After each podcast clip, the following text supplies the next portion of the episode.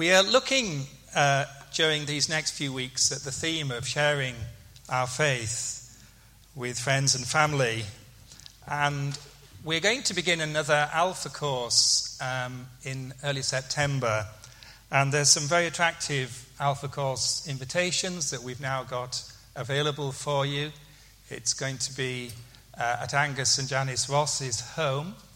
And uh, we're very much looking forward to this. Alpha courses have blessed so many people and have been the means of many coming to faith. If you don't know about Alpha, it's based around food, about, around conversation, and around some excellent videos presenting the Christian faith for those from a very non church background. So if you know folk who would welcome that, do take a leaflet and do uh, pray and invite them.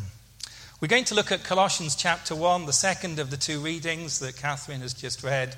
If you want to follow, then please turn back to that passage. And I want to pray as we begin. Lord, thank you for our life together this morning, for bringing us to this place at this time. Lord, just quieten our minds now that we will be truly receptive to your living word.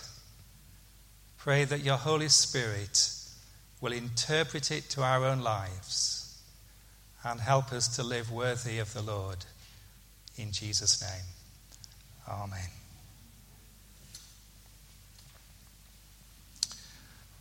Well, on any estimation, the Apostle Paul was an outstanding evangelist and church planter.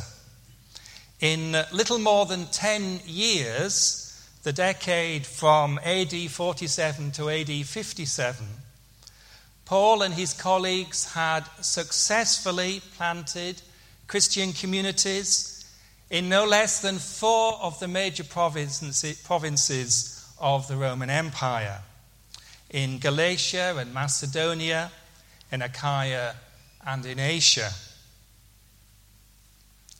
Now, that being the case, one of the startling features of the letters of the Apostle is that there is almost no focus at all on how we are meant to do personal or church evangelism.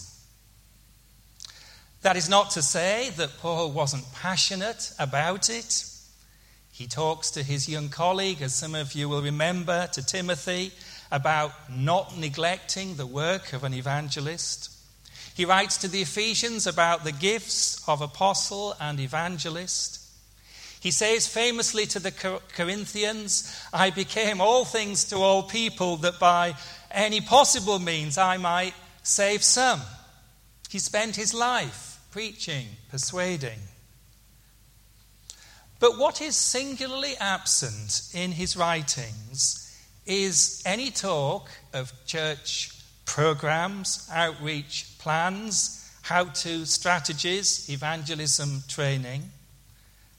I maybe have to be corrected, but I don't really think there is a record of him praying for lost people, though I'm sure he did it all the time.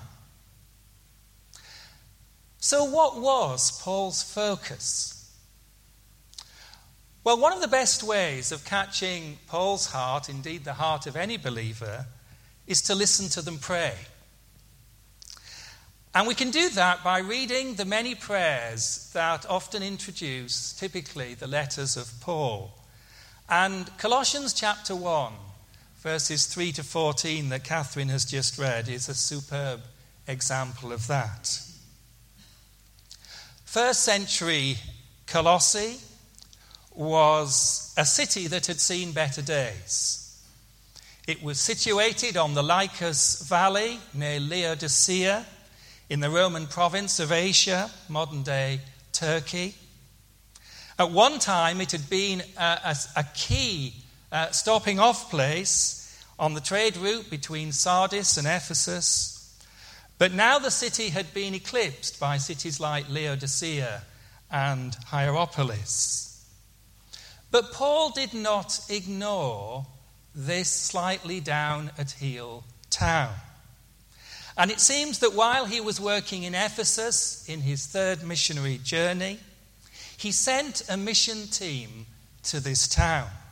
It was led by Epaphras, who, if you look at verse 7, he beautifully describes as our dear fellow servant. And since then, this church in Colossae had grown.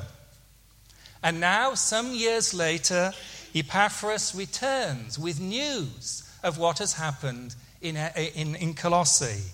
And in turn, Paul responds with this eloquent letter that we have before us today. And the letter begins with thanksgiving, so typical of Paul. Grateful is Paul for the genuine faith and love of these young believers, a faith and love, he says, that has its foundation in the sure hope of salvation. Equally, Paul blesses God for what has happened in Colossae and how indeed that has been replicated around the world. So, in verse 6, in the same way, the gospel is bearing fruit and growing throughout the whole world, just as it has been doing among you. The gospel is the good news that people of all nations, all races, all social classes can in the words of verse 11, be rescued from the dominion of darkness and brought into the kingdom of the Son he loves. Paul is passionate about evangelism. But look how this passion is channeled. And so to my first point Paul's primary concern. And that focus comes to light as Paul begins in verse 9 and 10 to now pray for the continuing work of this church. Look at verse 9. We continually ask God to fill you with the knowledge of his will through all spiritual wisdom and understanding, or as translated here, through all the understanding and wisdom that the Spirit gives, so that what? you may live a life worthy of the Lord and please Him in every way. The phrase has a very distinctive Jewish feel to it. Literally, it is to walk worthily of the Lord. And Paul's primary concern for these Colossi believers is not that they engage creatively with their community though I'm sure he would wish that. Not that they would contextualize the gospel well, though I'm sure he would wish that. Not that they have attractive presentations, but simply that the quality of the lives of every believer is worthy of Jesus who has done so much. Ordinary Christians in ordinary walks of life in a very ordinary town, Colossae has been described as the least important of the cities that Paul wrote to, committed to living extraordinary lives. And that idea dominates so much of Paul's thought. If you look at these texts behind me, you'll see how this becomes a theme throughout so many of his letters. So here he is appealing to the church in Rome as Phoebe arrives, carrying, no doubt, the letter of Romans. And he says to her, Accept Phoebe in a way worthy of his people. In Ephesians 4, which Steve helpfully introduced at the beginning of this service, he says, I urge you to live a life worthy of the calling you have received. In Philippians, Paul pleads, whatever happens, conduct yourselves in a manner worthy of the gospel of Christ. And to the church in Thessalonica, he writes, For you know how we dealt with you. And then goes on, urging you to live lives worthy of God, who calls you into his kingdom and his glory. And we all know what this looks like three weeks ago as Usain Bolt reluctantly relinquished his world 100 metre record to Justin Gatlin. The crowds in the London Stadium, rightly or wrongly, struggled to celebrate. It was a phenomenal achievement by Gatlin, 35 years old, running 9.92 second 100 metres beating the unbeatable Bolt and his young 21 years old colleague Coleman. But his two doping suspensions, although well passed, although legitimate and brilliantly a win- winner, were plaguing still his life. And so a subdued and a somewhat unconvinced crowd cheers him to victory. We're still trying to lay foundations for making friends and making disciples. And for Paul, all our talk about sharing our faith, there is absolutely no substitute for consistency and integrity to our lives. It is so basic and so crucial. What was it that won so many in the Roman Empire to following Jesus. It was the emergence of a remarkable bunch of ordinary people who were committed to imitating Jesus, who loved their enemies, who prayed for their persecutors, who cared for the poor, who welcomed slaves and masters and Jews and Gentiles around the same table, who were salt and light as Jesus called them to be. We know, for example, that by the year 250 AD, the Christian community in Rome alone were supporting 1,500 destitute people every day living lives worthy of Jesus. And so important is this for Paul that he lingers over this primary concern and he takes time to spell it out. And I want us just to take a moment to look at the four descriptive phrases that flow from this central statement.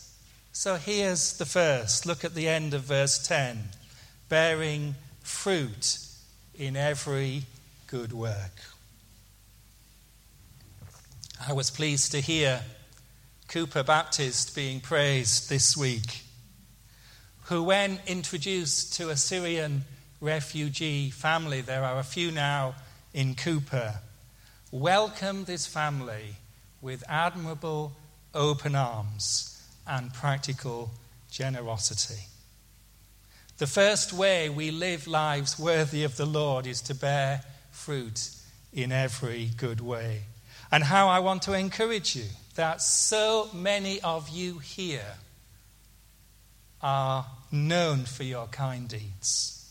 Supporting charities like Mihai's, and we have the leaflet which I'd like you to read in the bulletin this morning.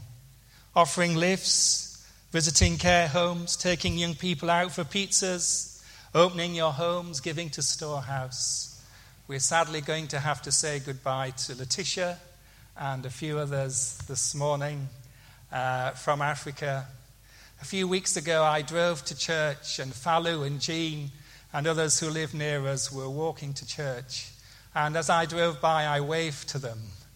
And half an hour later, they walked into Kilrymont School very tired and said, Thank you for being such a good model of good works. How could we miss you? yes. So, secondly, growing in the knowledge of God. End of verse 10. It's been my observation over the years that there is something deeply attractive about Christians who have been following Jesus for years, who are still obviously growing and learning, still excited about reading the Bible and discovering new things. Tom Wright, in his little commentary, points out the intriguing spiral nature, as he calls it, of this prayer.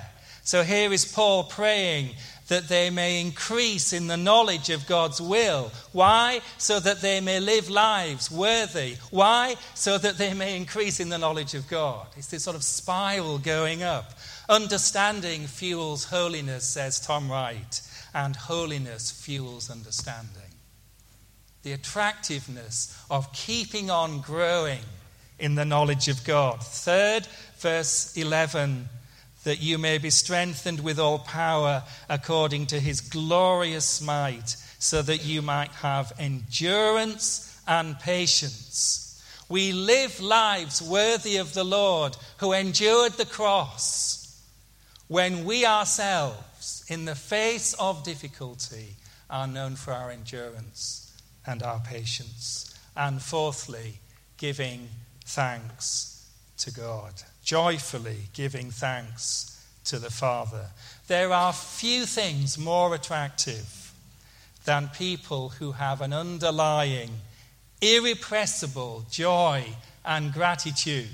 And for Letitia and our African friends here, what a wonderful model of that you are. Smiling and cheering even when I drive past you and do not give you a lift.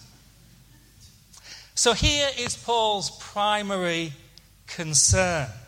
Way back in 1980, there was a large international conference in Thailand on world evangelization, produced by the Lausanne Movement. And the title of that conference was How Shall They Hear? But it was observed as this mission conference went on the actual question that everybody really wanted to ask was what do they see? As people look at us, what do they see? As John Stott said, we will never be audible until first we are credible. Notice, before we move on, that Paul is hardly wanting to depress his friends in Colossae. How on earth can we match up to lives that are lived worthy of the Lord Jesus who died for us? Well, notice how again and again Paul's words are prefaced by wonderful promises of God's provision. Look at verse 9. We continually ask God, ask God to fill you with the wisdom and understanding that the Spirit brings. And even more dramatically in verse 11, being strengthened with all power according to his glorious might, which literally runs, being empowered by the power of the might of God's glory. There's this piling up of synonyms divine power, divine strength, divine might. This is the resource available to us this morning to live this life worthy of the Lord. Indeed, the whole central point of Colossians, of many of you know, is that Paul is deeply concerned about this young church being misled. It seems a certain faction whose scholars have never really been able to identify were suggesting that although it is important to trust in Christ as Saviour, there's still more beyond Christ. There are further divine insights, further mysteries, further revelations, further mystical experiences that you really need to be an adequate and true Christian.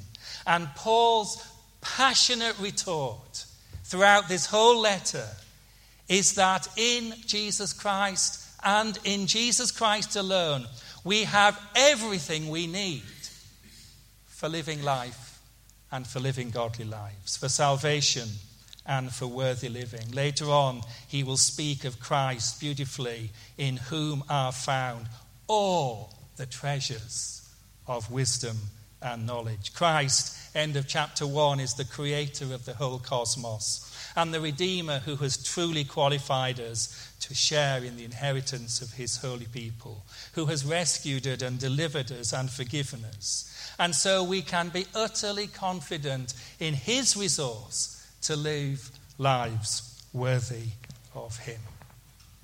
And then, secondly, and simply, not only Paul's primary concern, but their particular challenge. We've no idea, really, from this letter what those early believers in Colossae were having to face.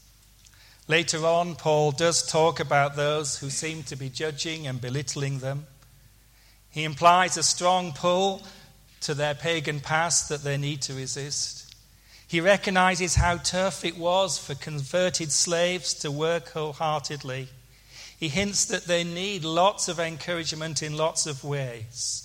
What is clear is the assumption that to live new lives, different and worthy of Christ, in the full day gaze of a skeptical and hostile world was not something that would come automatically. And so, again, if you look at verse 9 and 10, which is very much our text, he prays that God would fill them with the knowledge of his will through all wisdom and understanding that God's Spirit brings. There would be no need to pray this prayer if it was just all very straightforward. But it wasn't. It would be tricky. It would require tough choices. It would demand hard ethical decisions. It would involve them getting their hands dirty in a pagan world. It would involve them thinking through what are the real challenges in our culture to live differently for Christ. They needed God's wisdom, and that's exactly what we need. Later on in this letter, in chapter 4,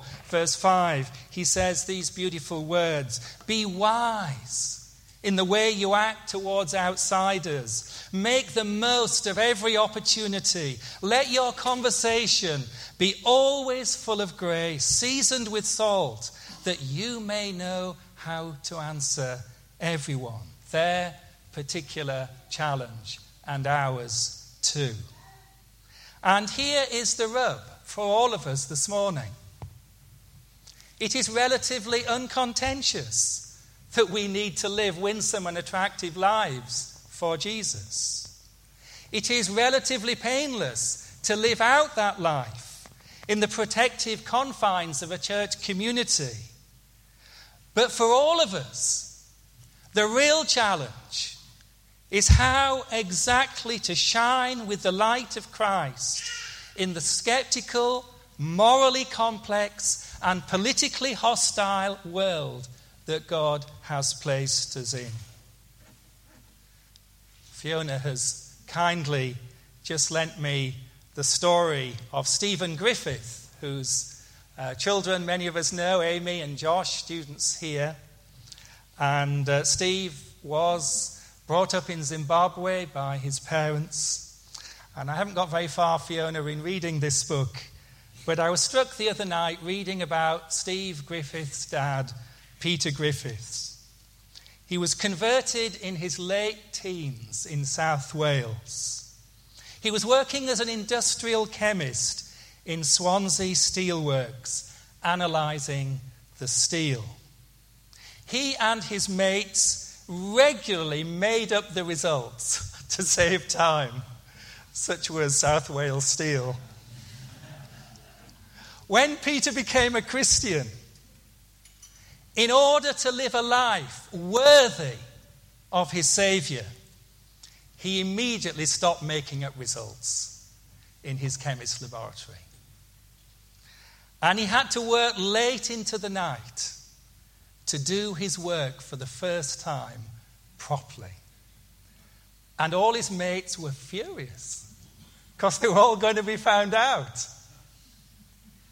You know how that feels, don't you? How tricky it is to live in a compromised workplace, to live with integrity as a follower of Jesus. Tim Farron has felt that pressure. We feel that pressure. It's very easy for me to stand up and say, live lives worthy of the Lord, but we do it in a particular challenging context in today's world. And there is no alpha course, though I am so keen on alpha courses and want you to bring your friends. There is no church sermon. There is no brilliant lecture on the Christian faith that will ever substitute for ordinary Christians like us living lives differently in the challenging culture in which we find ourselves here. We will ruffle feathers. We will find it difficult. But like Peter Griffith, we will build respect as we follow Jesus. Some of us here have been reading through the book of Deuteronomy in a little prayer group. And it struck me afresh recently how much the nation of Israel lived on a very public stage. All that happened in their history was open to the surrounding nations to see. Rather obvious, but it suddenly hit me. They were an open book to the world of their time. The nations saw Israel at their best, and they saw Israel at their worst. They saw that when God blessed them and brought victory, and they saw when God punished them. Israel was called to live a life worthy of their covenant God. And that's why Solomon prayed as he did in our first reading, so that all the nations of the earth may know that the Lord is God and that there is none other. And we too are called to live lives as open books here in St Andrews and beyond.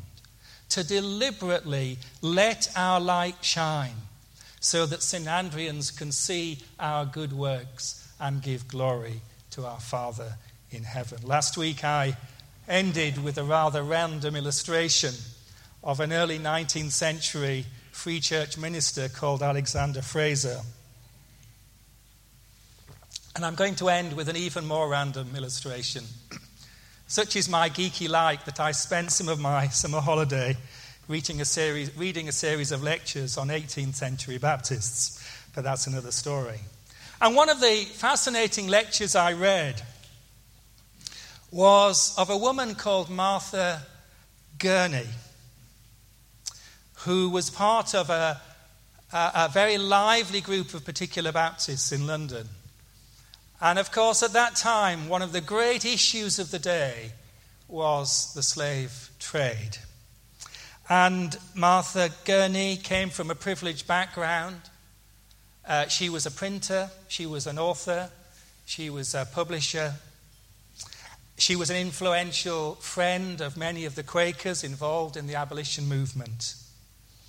And uh, as you see from this uh, 18th century pamphlet, this is one of many that she published uh, with a rather attractive title about the criminality of slavery and so on. And one of the really fascinating things that she did was that she built a model of a slave ship.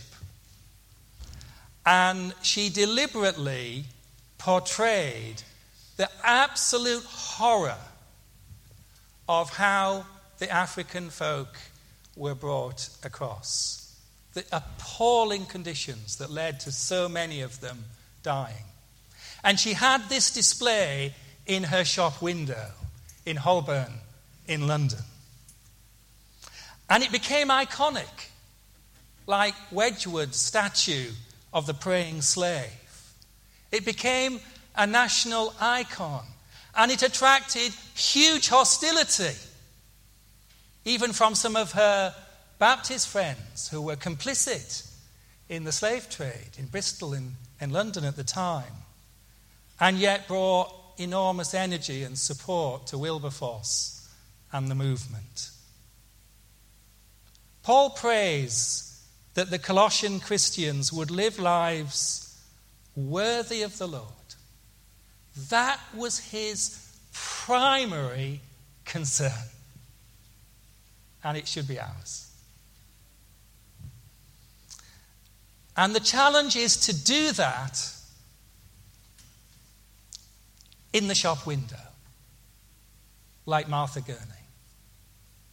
To let our light shine where we are, however difficult and however much hostility may come our way.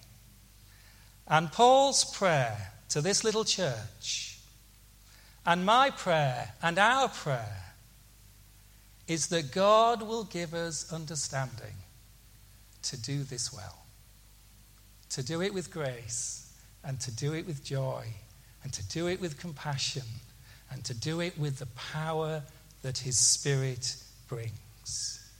This is the very foundation of what it is to be gospel people.